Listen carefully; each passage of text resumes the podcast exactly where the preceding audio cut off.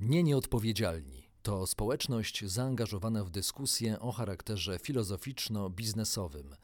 Naszym celem jest uwrażliwienie ludzi biznesu i nas, obywateli, użytkowników tego świata, na różne aspekty odpowiedzialności. Zapraszamy na spotkanie z kolejnym autorytetem, który pomaga zrozumieć i zmieniać siebie, a także rzeczywistość na lepsze.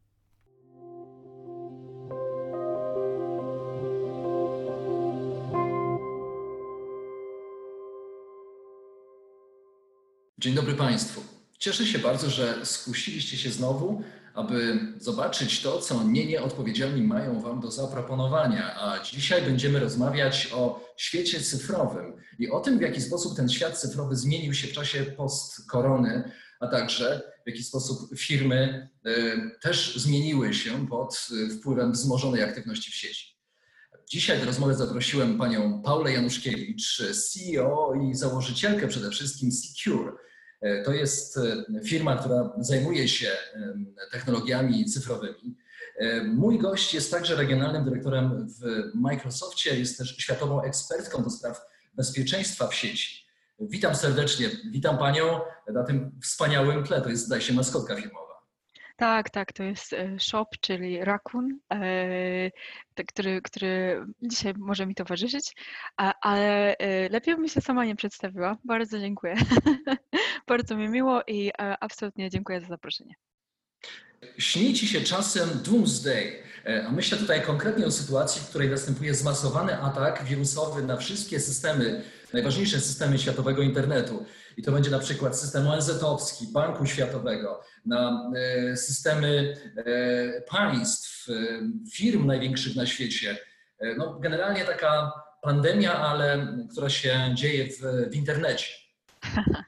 E, brzmi super. W sumie to nawet bym bardzo chciała, żeby mi się coś śniło. E, tak generalnie to rzadko mi się cokolwiek śni, a jak mi się, jak mi się coś śni, to e, są to takiego z technologii, to są jakieś, to są jakieś takie wyrwane sytuacje. Na przykład jakiś mini incydent w systemie, jakkolwiek to dziwnie zabrzmi, ale, ale zdarzało się, że, że też takie sytuacje się śniły. Aż tak źle nie jest. Ale czy jest jakieś prawdopodobieństwo, albo jak oceniasz prawdopodobieństwo takiej sytuacji? E, hmm.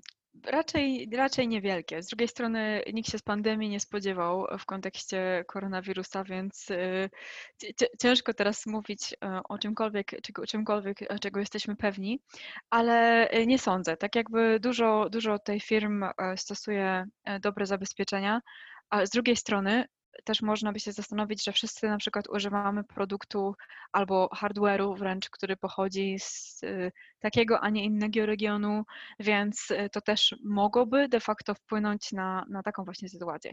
Jeżeli używamy właśnie e, laptopów tego, tej, tej samej firmy e, w, firmie, no to e, czy jest możliwe, że na przykład ta firma nagle się okaże, nigdy taka sytuacja nie wydarzyła, ale tym razem się wydarzy, stwierdzi, że wszystkie te laptopy nagle przestaną działać?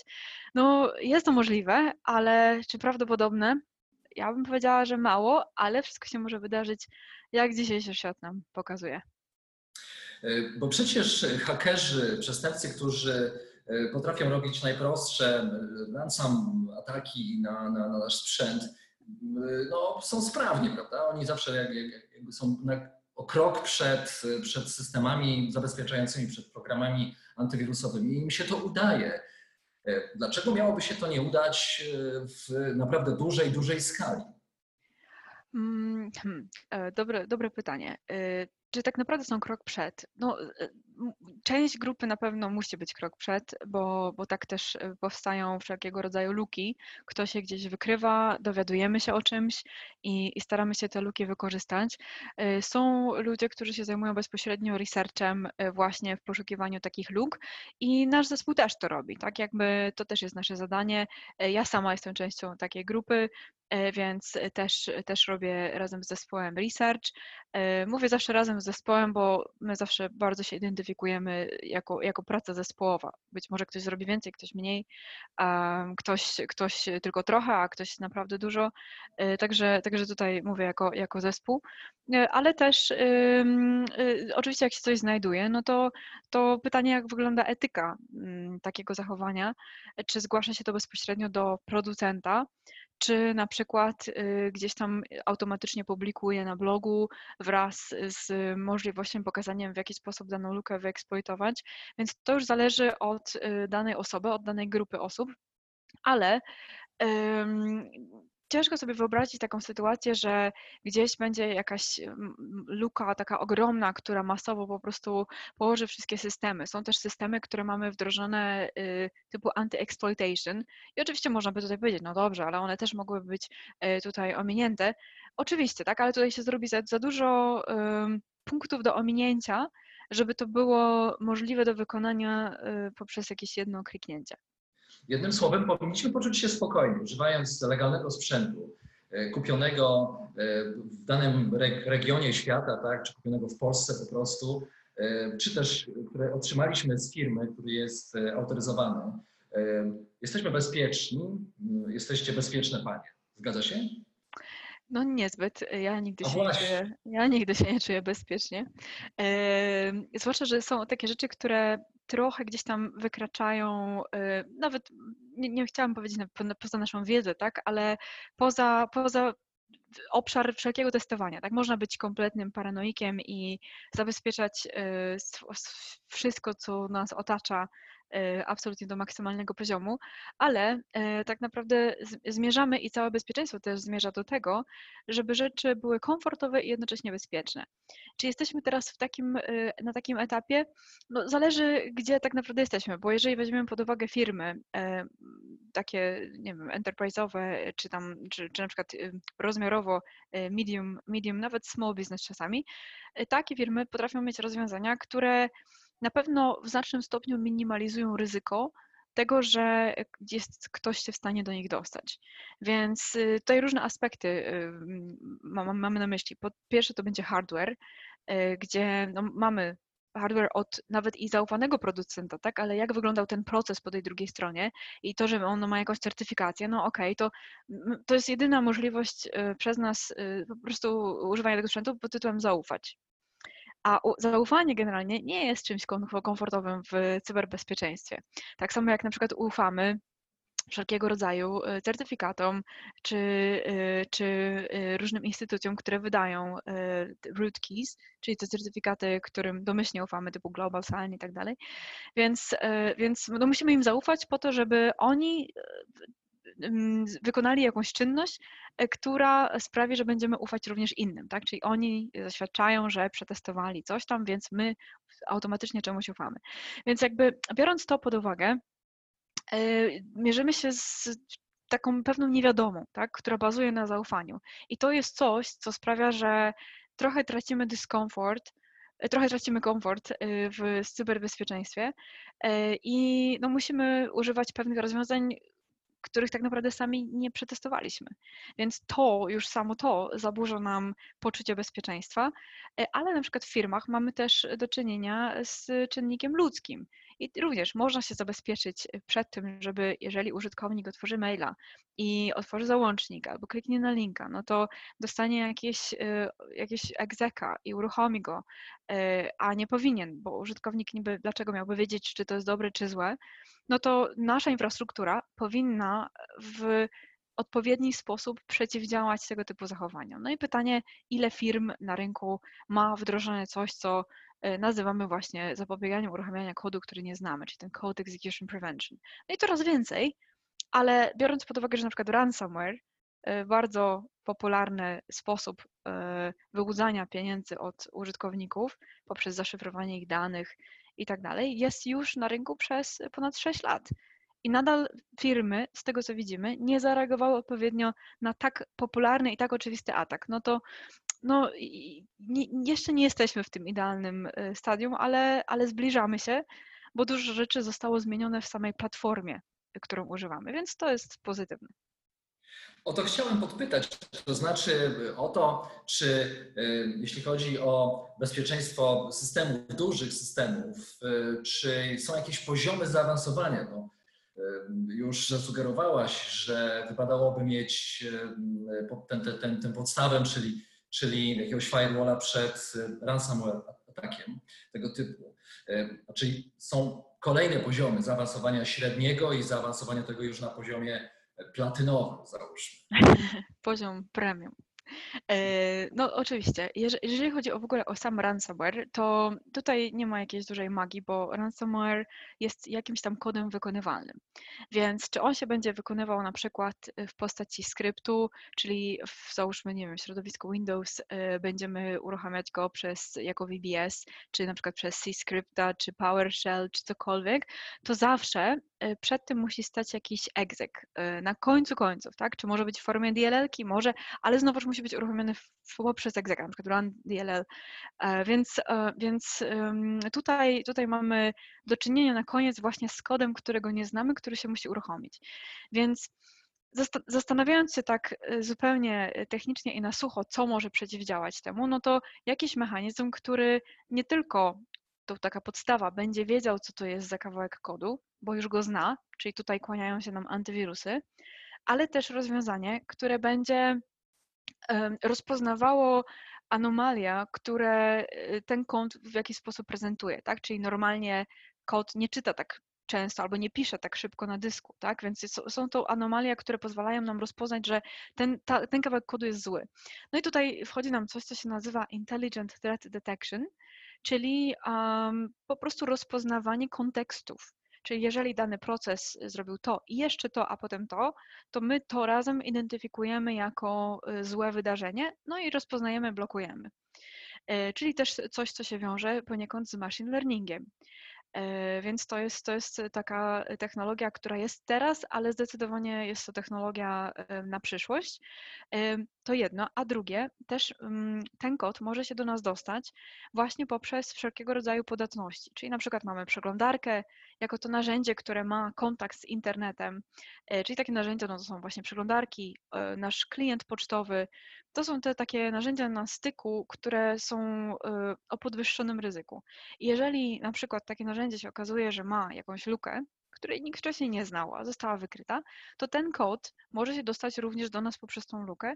No i tutaj wchodzą różnego rozwiązania typu właśnie anti-exploitation prevention, e, czyli czy exploitation prevention, czyli rozwiązania, które e, jako jeżeli skorzystamy z nich, no to pozwalają nam właśnie zapobiegać tym typowym mechanizmom uruchamiania poprzez lukę bezpieczeństwa. Więc mamy antywirus, antywirus inteligentny, de facto wykorzystujący, wykorzystujący na przykład właśnie machine learning, albo y, exploitation prevention, e, a na przykład jeżeli się spojrzy na aktualne platformy systemu operacyjnego, no to wszystkie te rzeczy są, tak? I exploitation prevention y, jest stosunkowo nowym podejściem, mimo że powinno być już dawno temu, 20 lat temu wdrożone w system, ale, ale jakby mamy teraz, ok, no to super, cieszmy się. E, I właśnie to jest coś, co, co nam przeciwdziała temu. E, firewall jako, jako, jako taki w większości przypadków y, nie chciałam tutaj zabrzmieć jakoś zbyt um, oczywisty sposób, ale w większości przypadków jest jednak po stronie klientów, um, czyli stacji użytkownika, źle skonfigurowany, bo pozwala nam na komunikację wszystkiego, co mamy u siebie na platformie z internetem. E, to jest tak, że rzeczy, które do nas przychodzą, zostają zablokowane. Ale jeżeli się nad tym przez chwilę zastanowimy i zezwolimy tylko na te procesy, które znamy, żeby się komunikowały z internetem, no to już w znaczący sposób obniżyliśmy ryzyko dostania się czegokolwiek na naszą workstację. Twoja wiedza na temat cybersecurity zaczęła się już jakiś czas temu. Byłaś chyba wtedy nie w mainstreamie, ale Y, tworzyłaś swoją historię no, w sposób y, chyba dosyć interesujący dla, dla nas, y, poznających Ciebie. Czy mogłabyś przedstawić odrobinę swojej historii? Zdaje się, że nawet byłaś po, po tej drugiej stronie, zgadza się? Zdarzało się, zdarzało się być po tej drugiej stronie, jak najbardziej. Ja w sumie tak od samego początku y, bawiłam się komputerami, więc, więc y, trochę to się zaczęło dlatego, że zawsze mnie to interesowało. Moja mama mi kupiła mój pierwszy komputer, więc y, zaczęłam się tym bardziej tym interesować. Też oczywiście jakaś odrobina szczęścia się trafiła, bo jak interesowałam się tym, to też byłam otoczona osobami, które również się tym interesowały, więc to dodatkowo motywuje. Em, Więc to były też czasy e, sieci osiedlowych, więc w tym czasie się angażowałam mocno właśnie w takie aktywności sieciowe. Później na uczelni tak samo miałam absolutnie fantastycznego prowadzącego. Myślę, że mogę powiedzieć nazwisko Marek Pyka, który no też budował, pielęgnował tą pasję do bezpieczeństwa we mnie. I no i akurat właśnie w czasie też studiów y, już pracowałam i administrowałam tam pierwszą siecią, więc, więc tro, trochę w sumie nudna historia, e, ale Nudna bardzo. historia, kiedy odkrywasz luki w systemie w Windowsie, tak? To, czy to jest nudne? No, ja tylko klikam, no, ja zawsze tak mówię, więc przez ostatnie 15 lat klikam. E, I, no i tak, tak to się gdzieś tam potoczyło. No i 12 lat temu pracowałam również w firmie konsultingowej, więc to było super doświadczenie, e, bo, bo też poznałam taki real life, wdrażałam różnego rodzaju rozwiązania, testowałam, więc to, to było fajne. E, Ale kiedyś właśnie stwierdziłam, że e, mówiąc wprost, e, chciałabym się zajmować e, tylko i wyłącznie bezpieczeństwem i to też w sposób taki, jak ja chcę. E, Jestem niestety trochę uparta w, w tym e, kierunku, więc e, jakieś tam pomysły mamy, zawsze puszuję, czasami zespół ma mnie dość, ale, ale, ale, ale dajemy radę, więc chyba, chyba jest okej. E, I, no i właśnie udało się założyć firmę 12 lat temu. Na początku byłam sama, teraz mamy ponad 40 osób w zespole i mamy właśnie cztery biura: Warszawa, Nowy Jork, Dubaj i Szwajcaria. To Jak to było z tym Windowsem? Czy możesz nam y, opowiedzieć jeszcze odrobinę Twojej historii? Y, No, to jakby zawsze mnie pasjonuje, jakby hmm, z początku y, korzystałam z systemu Windows, więc y, to też, to też tak mnie trochę ukierunkowało w tym, w tym kierunku. Y, Nie pracuję w Microsoftie, tylko właśnie mam taki honorowy tytuł, więc to jest też fajne, bo pozwala mi to być poniekąd osobą niezależną. Y, I, I w kontekście samego Windowsa, no to zawsze mnie to interesowało. Y, Prawie 10 lat temu y, dostałam dostęp do kodu źródłowego Windows. I to też jest coś, co jest taką trochę nobilitacją właśnie ze strony Microsoftu w moją stronę, dlatego że niewiele osób ma dostęp do tego, ale to jest też coś, co mimo, że nie jestem deweloperem jako tako, ja nie siedzę i nie, nie piszę oprogramowania, tylko wręcz jestem po tej drugiej stronie, to, to czasami jest tak, że jak czegoś nie wiem, no to jestem w stanie sprawdzić, a osobiście uważam, że nie można być dobrym albo super, hiper, bo dobrym to można, ale takim super, hiper specjalistą z cyberbezpieczeństwa, jeżeli się nie wie, jak działa system operacyjny, nawet od tej dobrej strony. Czyli wiem dokładnie, jak działa każdy kawałek systemu operacyjnego, dlatego też można na przykład właśnie znaleźć te luki. Dlatego też można w czasie pentestów y, postąpić tak, a nie inaczej. Więc to też jest istotna wiedza. Y, Więc, więc cyberbezpieczeństwo moim zdaniem jest takie trochę, że ono nigdy nie przestaje być ciekawe, dlatego że każda sytuacja ma jakiś określony kontekst i, i kropki się łączą w jakiś taki, a nie inny sposób, więc zawsze, zawsze mm, sposób, w jaki jesteśmy w stanie przeprowadzić te, testy, zna, te testy znaleźć, y, znaleźć jakieś luki, zawsze jest inny. Więc to jest coś, co y, jest mega ciekawe. Czy penetrujecie Darknet, co, to, co tam się dzieje, żeby no właśnie działać w sposób prewencyjny? Wchodzicie na przykład do rosyjskiego podziemnego internetu, żeby się przekonać, co tam, tamci hakerzy, którzy słyną ze swojego sprytu, inteligencji, prawda, mają dużo czasu. Nie wiem, nie wiem na czym polega sprawność hakera, ale mogę, mogę zgadywać. Y, No właśnie, czy, czy, czy też e- e- eksplorujecie Darknet?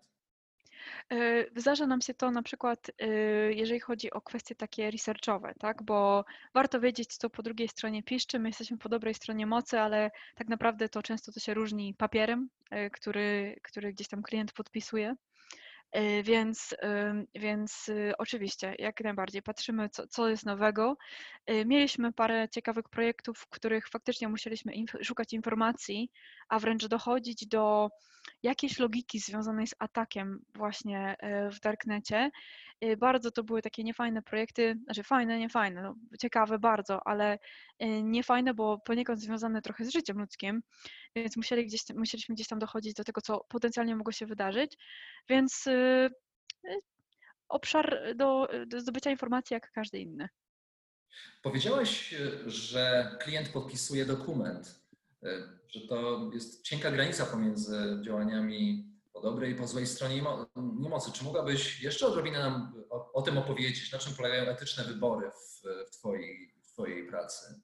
Jasne. Y, oczywiście, dlaczego tak powiedziałam? Dlatego, że każdy klient, który gdzieś tam jest testowany przez nas, musi y, podpisać odpowiednią, odpowiedni agreement, który zezwala nam na wykonanie takich testów. Y, w innej sytuacji jest to i może to być uznane jako atak bo y, gdzieś tam naruszamy na przykład ciągłość działania czegoś, y, coś tam wykrada się versus zdobywa, więc y, to wszystko oczywiście reguluje, odpowiednia umowa. Tak samo jeżeli chodzi o kwestie etyki, no to na przykład w sytuacji, kiedy znajdziemy coś, co jest krytyczne, chociażby jeden taki z wielu przykładów, musimy poinformować klienta natychmiastowo. I powiedziałabym, że jest to nawet dość oczywiste, tak? dlatego że ktoś inny może znaleźć to sekundę później, więc takie, takie właśnie znalezisko może gdzieś tam w jakiś sposób zagrozić klientowi, więc więc, więc na przykład jest to jeden z, z, aspektów, które są tutaj etyczne, tak? Tak samo zawsze mnie zastanawiała jedna rzecz. Jeżeli na przykład wykonuje się pentesty i udaje się komuś dostać do infrastruktury, to ta osoba jest y, w pełni uprzywilejowana. Więc czym na przykład taki legalny haker w infrastrukturze klienta różni się od domain admina? No odpowiedź brzmi na tym stadium niczym. Więc, więc musi to być osoba zaufana. Więc tym bardziej mm, zawsze zwracam uwagę na to, y, z jakimi klientami też współpracujemy. Oni też na to zwracają uwagę, kim my w ogóle jesteśmy. Y, dlatego też na przykład czasem mnie zastanawiają w ogóle też w tym kontekście tych agreementów i tak dalej, takie decyzje, gdzie mm, na przykład jest jakiś call for offers i nagle się okazuje, że klient, y, potencjalny klient wybiera jakąś, nie wiem, tanią firmę, załóżmy, tak? Y, tutaj oczywiście można by się zastanowić, przecież tanie nie oznacza, że złe i tak dalej. No ale pytanie, czy aby na pewno tak jest, bo w cyberbezpieczeństwie, żeby być dobrym, trzeba poświęcić masę czasu i energii, a przez to, y, bądź powiedzmy wprost, kasy, na to, żeby, żeby po prostu poruszyć się płynnie w różnego rodzaju rozwiązaniach. Więc zawsze mnie to zastanawia, tak? Jakby, okej, okay, no i ktoś wtedy wchodzi do takiej firmy, Yy, zdobywa tego domain admina i co później, tak? Jakby ufamy im, czy im nie ufamy. Więc te, ten aspekt yy, tutaj też się powinien bronić, więc dobrze być yy, zaufanym i też ten właśnie taki code of conduct, który, który tutaj jest, jest absolutnie ważny i dobrze mieć dobrą opinię. Dlatego, że jakiekolwiek uszczerbki na opinii też poniekąd skutkują mniej ciekawymi projektami. Chyba można to bezpośrednio na to przełożyć, a im ciekawiej, tym lepiej, tym fajniej. Jeszcze o tych rosyjskich hakerach chciałbym na moment porozmawiać, y, na moment wrócić do, do tego tematu z tego powodu, bo ja się zastanawiam na tym, czy my rzeczywiście powinniśmy się ich obawiać, czy to nie jest y, jakaś taka nadmuchana bańka, y, czy, czy też taki, taki syndrom strachu, czy też wcielenie zła, y, bo być może wcale tak nie jest. Y, jak, jak, ty, jak ty patrzysz właśnie na, na to, co tam się dzieje? W Chinach też przy okazji. Um, jasne. My, my w ogóle, mam wrażenie, bardzo lubimy przypisywać aktywności do określonego terytorium. Więc jeżeli tam, oczywiście wiadomo, no jest to Rosja, bo Rosja jest jednym z większych krajów, w jaki sposób ekscytująca na pewno, Chiny podobnie, Korea tak samo, e, ale Polska też ma bardzo, bardzo e, dobry, dobre zespoły e, dobrych specjalistów z cyberbezpieczeństwa, więc my też w statystykach całkiem ciekawie lądujemy, jeżeli chodzi o te złe statystyki. Tak?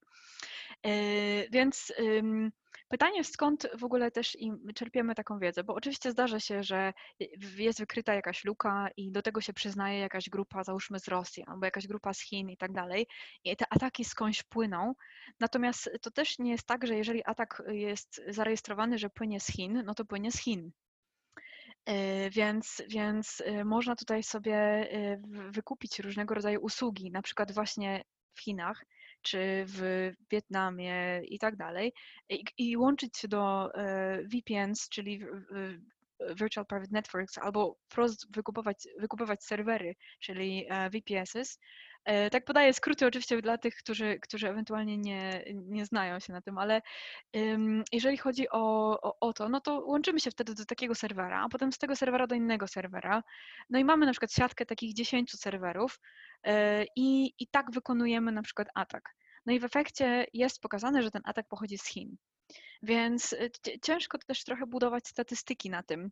E, ale oczywiście wiedzowo e, Chiny i, i Rosja całkiem dobrze stoją, jeżeli chodzi o takie przygotowanie właśnie do, do bezpieczeństwa. Są różnego rodzaju programy rządowe, gdzie różnego rodzaju zespoły się szkolą właśnie po to, żeby bronić, że tak powiem, usługi danego, danego kraju, ale my, my też tak mamy, więc my tutaj nie, nie, jako Polska nie odstajemy mocno od, od całej reszty. Czy praca, którą wykonujesz, jest nacechowana momentami ekscytującymi? Na przykład, czy ostatnio miałaś przypadek, który no, pozwalał ci się sprawdzić jako, jako sprawnej obroń, obrończyni przeciwko atakowi na system jakiejś firmy? E, jasne. E, w zasadzie to bym powiedziała, że za każdym razem jest e, ekscytująco. Nie tylko właśnie jeżeli mamy pentesty, ale też jeżeli na przykład mamy projekty typu forensic, czyli dostajemy jakieś jakieś evidence, jakieś dowody, które gdzieś tam ktoś zabrał, zabrał, być może my je zbieramy i dalej analizujemy je. Y, przykładowo, z takich ekscytujących sytuacji, teraz jesteśmy w środku takiej sprawy y, amerykańskiej, y, gdzie właśnie gość siedzi w więzieniu i naszym zadaniem jest przeanalizować dowody nie po to, żeby kogoś tutaj pogrążać, tylko po to, żeby mieć obiektywną w miarę, albo z naszego punktu widzenia, informację, co, y, co, co tam się w ogóle wydarzyło. Więc to jest ekscytujące, że się ma do czynienia często z takimi prawdziwymi y, sprawami. E, a w kontekście takiej obrony, no to mm, my, my wykrywamy luki w, w, różnego rodzaju infrastrukturach. Też wdrażamy bezpieczeństwo, czyli wdrażamy y, architekturę jakąś, gdzieś analizujemy, wdrażamy nowe systemy, na przykład y, identity, czyli zarządzania tożsamością w firmie, albo sprawdzamy je.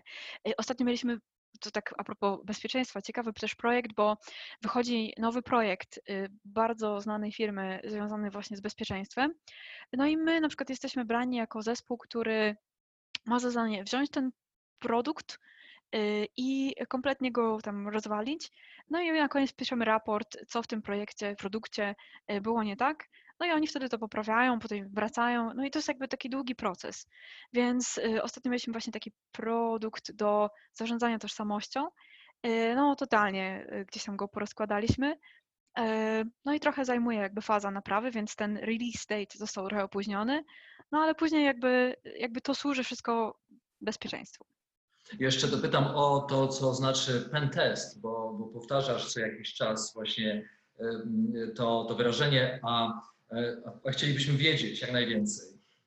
Pentest to w ogóle, y, my tak zawsze mówimy skrótowo, ale po polsku też y, dziwną to nazwę ma, bo jest to test penetracyjny, więc y, tak, nazwa taka, a nie inna. I wiąże się generalnie z tym, że jest kilka typów, że jedna osoba bądź też zespół ma za zadanie dostać się do określonego zasobu.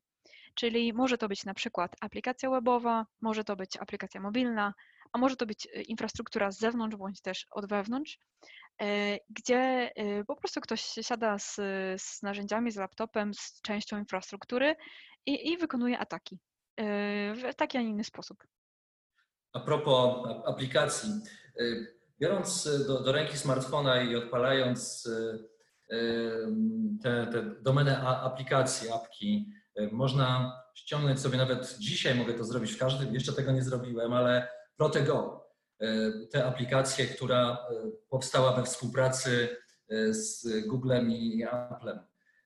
To jest aplikacja, która ma, ma pozwalać nam wychwytywać osoby, które są zarażone koronawirusem. Co ty sądzisz o, o, o tej aplikacji? Czy, czy to jest etyczne rozwiązanie?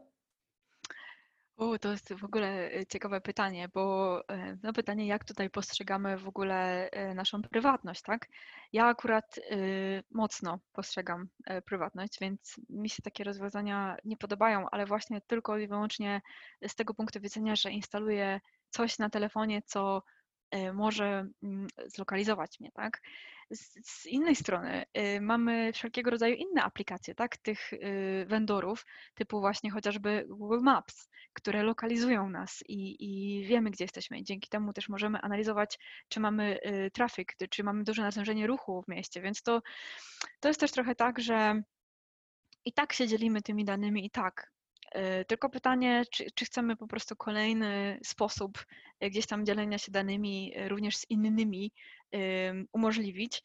Y, idea mi się bardzo podoba, bo ona służy y, globalnemu bezpieczeństwu i koronawirus y, no, do, dotyka wszystkich, tak, całego biznesu chociażby, już nie wspominając o tej najważniejszym aspekcie typu zdrowie, więc, więc jest absolutnie dużo rzeczy za. Ja bym trochę jeszcze się wstrzymała z tym i zobaczyła, jak w ogóle wszystko się rozwinie, zanim w ogóle podejmiemy jakieś decyzje, czy w ogóle w to brnąć, czy nie. E, ja bym była generalnie, podejrzewam, jedną z ostatnich osób, które by y, poszło w coś takiego. Koncept super, ale, ale poczekajmy jeszcze chwilę. Jakby to jest moja y, prywatna opinia tutaj. Y, ale jak najbardziej z zainteresowaniem jej słuchamy, bo przecież jesteś w środku tego cyberświata, który no, zagarnia coraz więcej obszarów na naszej codzienności, na, na naszego funkcjonowania. Czy sądzisz, że my w ogóle idziemy już w tę stronę, że że będziemy mocno usieciowieni, że będziemy też kontrolowani przez systemy. To znaczy, czy jesteśmy już blisko Matrixa po prostu. To ma, to ma swoje dobre i złe strony, jak jak wszystko. Yy, oczywiście sam ten koncept nie jest fajny i bycie kontrolowanym generalnie nie jest fajne, więc, yy, więc to, to jest yy, ten negatywny aspekt tego. Z drugiej strony, y, ja zawsze staram się tak mm, rozsądnie podchodzić do wszystkiego. Więc jeżeli pomyślę, czy informacja, załóżmy, której poszukuję, y, jest, załóżmy, zrobię searcha w Google'ach, tak? I ona, ten search jest w jakiś sposób do mnie dostosowany. Czy mógłby być dostosowany lepiej, żebym szybciej uzyskiwała dostęp do tego, co chcę, odpowiedź brzmi fajnie by było, tak? I jest to absolutnie możliwe, bo bazuje to właśnie na tym machine learningu, na jakimś pewnie połączeniu z AI, z artificial intelligence, więc, więc fajnie by było mieć rzeczy szybciej. Ja na przykład uważam, że trochę żyjemy w czasie, gdzie musimy jeszcze na coś czekać. Ja jestem też trochę niecierpliwa i na przykład jak muszę na coś czekać, to trochę mnie to irytuje, tak? E, zwłaszcza normalnie nie, ale jeśli to jest związane z technologią, to tak. Więc myślę sobie, dlaczego na przykład ta informacja nie mogła do mnie dotrzeć wcześniej? Dlaczego na przykład nie mogłam połączyć tej informacji z tą i dlaczego ta apka nie mogłaby dać mi takiego rezultatu? Fajnie by byłoby to razem połączyć. I, i, i ciągle tak trybie, ciągle, ciągle się takie rzeczy zauważa, że, że rzeczy nie są po prostu ze sobą połączone. Czy one mogłyby być połączone? Tak. Ale z drugiej strony, ktoś, kto zbierałby takie informacje, wiedziałby o nas więcej. Więc y, też mogłoby do nas lepiej dostosowane być reklamy. Ale z drugiej strony, też jeżeli ta reklama jest y, czymś, czego ja potencjalnie mogłabym poszukiwać, no to nie mam aż tak przeciwko temu, tak? Bo to mogłoby po prostu nam ułatwić życie. E, ale oczywiście znajdzie się grupa osób, e, ja też trochę w niej jestem, która powie, że ja wcale tego nie potrzebuję, ja wolę mieć proste życie, nie potrzebuję mieć rzeczy, które są do mnie dostosowane, wolę poświęcić ten czas i energię na to, żeby dotrzeć samemu do informacji, więc, więc trochę uważam, że zmierzamy w tym kierunku, E, I ta granica, ta linia taka naszej prywatności, ona jest z czasem przesuwana. My się godzimy po prostu na coraz więcej rzeczy. E, no i wydaje mi się, że to jest taki kierunek po prostu, tak, tak będzie. A jak to się skończy, no to zobaczymy. Czy to by oznaczało, że aby dobrze rozwijać technologię, należałoby ją rozwijać w sposób etyczny, to znaczy wykorzystywać tylko dane do e, określonego celu, a potem szybko je pseudonimizować? To tak powinniśmy rozwijać technologię? E, to jest bardzo ciekawy komentarz, bo mogłoby nam się na przykład utworzyć nowe stanowisko pracy y, związane właśnie z etyką y, danych w cyberbezpieczeństwie. O ile oczywiście takie nie istnieje, się osobiście nie spotkałam, ale to by było ciekawe. I, y, no, tak, jak, tak jak mówisz, tutaj w efekcie cały czas mamy gdzieś więcej, więcej danych, które zbieramy. Y, No i ktoś, ktoś mógłby faktycznie podejść, w zależności od aplikacji, w zależności od potrzeb, do tego w taki sposób. Y, To się już dzieje, że, że te dane są w jakiś sposób anonimizowane, oczywiście zbierane, anonimizowane, a potem na tej podstawie wrzucamy je na przykład do jakiegoś algorytmu, żeby osiągnąć jakiś ciekawy efekt. Więc absolutnie mamy z tym teraz do czynienia. Jeżeli to służy dobremu, no to, no to super. Tak? Ja bym bardzo chętnie widziała na przykład tego typu użycie danych, które się trochę kojarzy z, em, z raportem mniejszości, z Minority Report, tak? Czy z raport mniejszości, y, z Tomem Cruzem. Więc y, je- jeżeli coś takiego mogłoby powstać y, w przyszłości, no to to, to jest oczywiście ciekawy przykład wykorzystania danych i takie coś mi się podoba, ale wiadomo, że zawsze istnieje ta druga strona medalu. Y, I e, no zobaczymy, tak jakby my, myślę, że nasze podejście tutaj się za dużo nie zmieni, tylko z, zmieni się nasz styl życia i przy- sposób przetwarzania informacji, y, którą gdzieś tam dostajemy. Em, No i w zasadzie to tyle. Chciałabyś przeżyć taką przygodę jak e, Tom Cruise w raporcie mniejszości? No koniecznie, ja w ogóle y, jestem, tak, tak. Ja, uważam, że trochę jeszcze żyjemy w takich oldschoolowych czasach, że cały czas w nich żyjemy, a one już są oldschoolowe. Więc e, takie, takie mam przeświadczenie. Więc y, telefony, które używamy, no są fajne, tak, ale czy mogłyby więcej? Absolutnie. Więc y, czy, czy technologia, której, którą mamy dostępną na świecie, y, nam to umożliwia? Tak. Tylko właśnie to jest kwestia połączenia tych rzeczy i stworzenia czegoś, czegoś kreatywnego. Na przykład mamy dostęp teraz do y, Google albo Gogli, y, które gdzieś pokazują nam obraz. Y, Niedawno widziałam rozwiązanie, że zakłada się je y, w, w, w celach fitnessowych i mamy renderowaną mapę, która gdzieś tam sprawia, że łatwiej nam się, milej nam się biega, w- stacjonarnie oczywiście.